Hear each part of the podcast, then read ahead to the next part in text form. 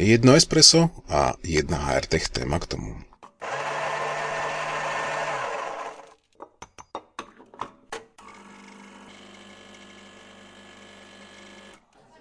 Dobrý deň.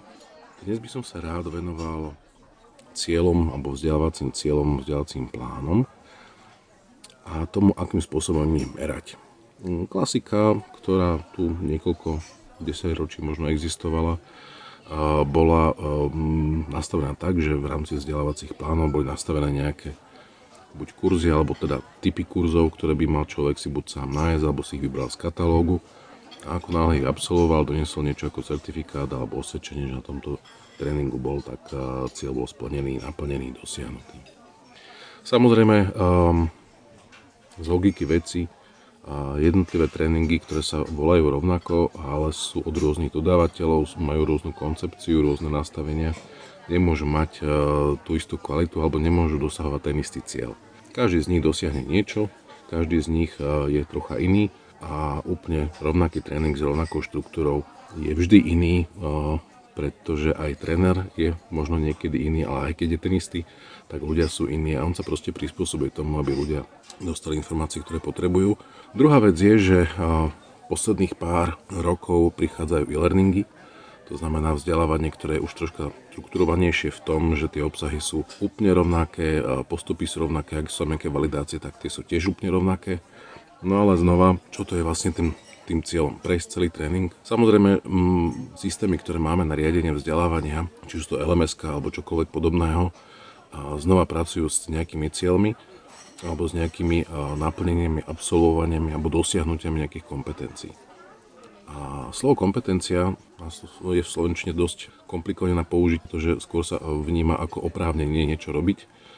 To znamená, keď sa povie kompetencia, tak je to napríklad kompetencia prijať niekoho alebo podpísať niekomu dovolenku, ale v zahraničí sa kompetencia viac rozumie pod tým ako spôsobilosť, alebo teda, že môžem spraviť niečo, viem niečo spraviť a som spôsobilý to urobiť. Rozdelenie alebo nastavenie cieľov a vzdelávacích plánov práve na takéto spôsobilosti je už o mnoho zaujímavejšie, alebo je lepšie cieľiteľné, lepšie merateľné a aj tie výsledky potom v rámci organizácie, v rámci nejakého celkového prieskumu alebo prie, prierezu, reportu sú o mnoho matateľnejšie a dajú sa, dá sa s nimi trošku lepšie pracovať, pretože pokiaľ vy v rámci nejakého plánovania, poviete, že chcete si zlepšiť pôsobilosť na to a ono, tak sa nájde nejaké riešenie, alebo nejaký tréning, alebo nejaký e-learning, alebo nejaký vzdelávací plán, alebo môže byť kľudne aj vzdelávanie počas práce.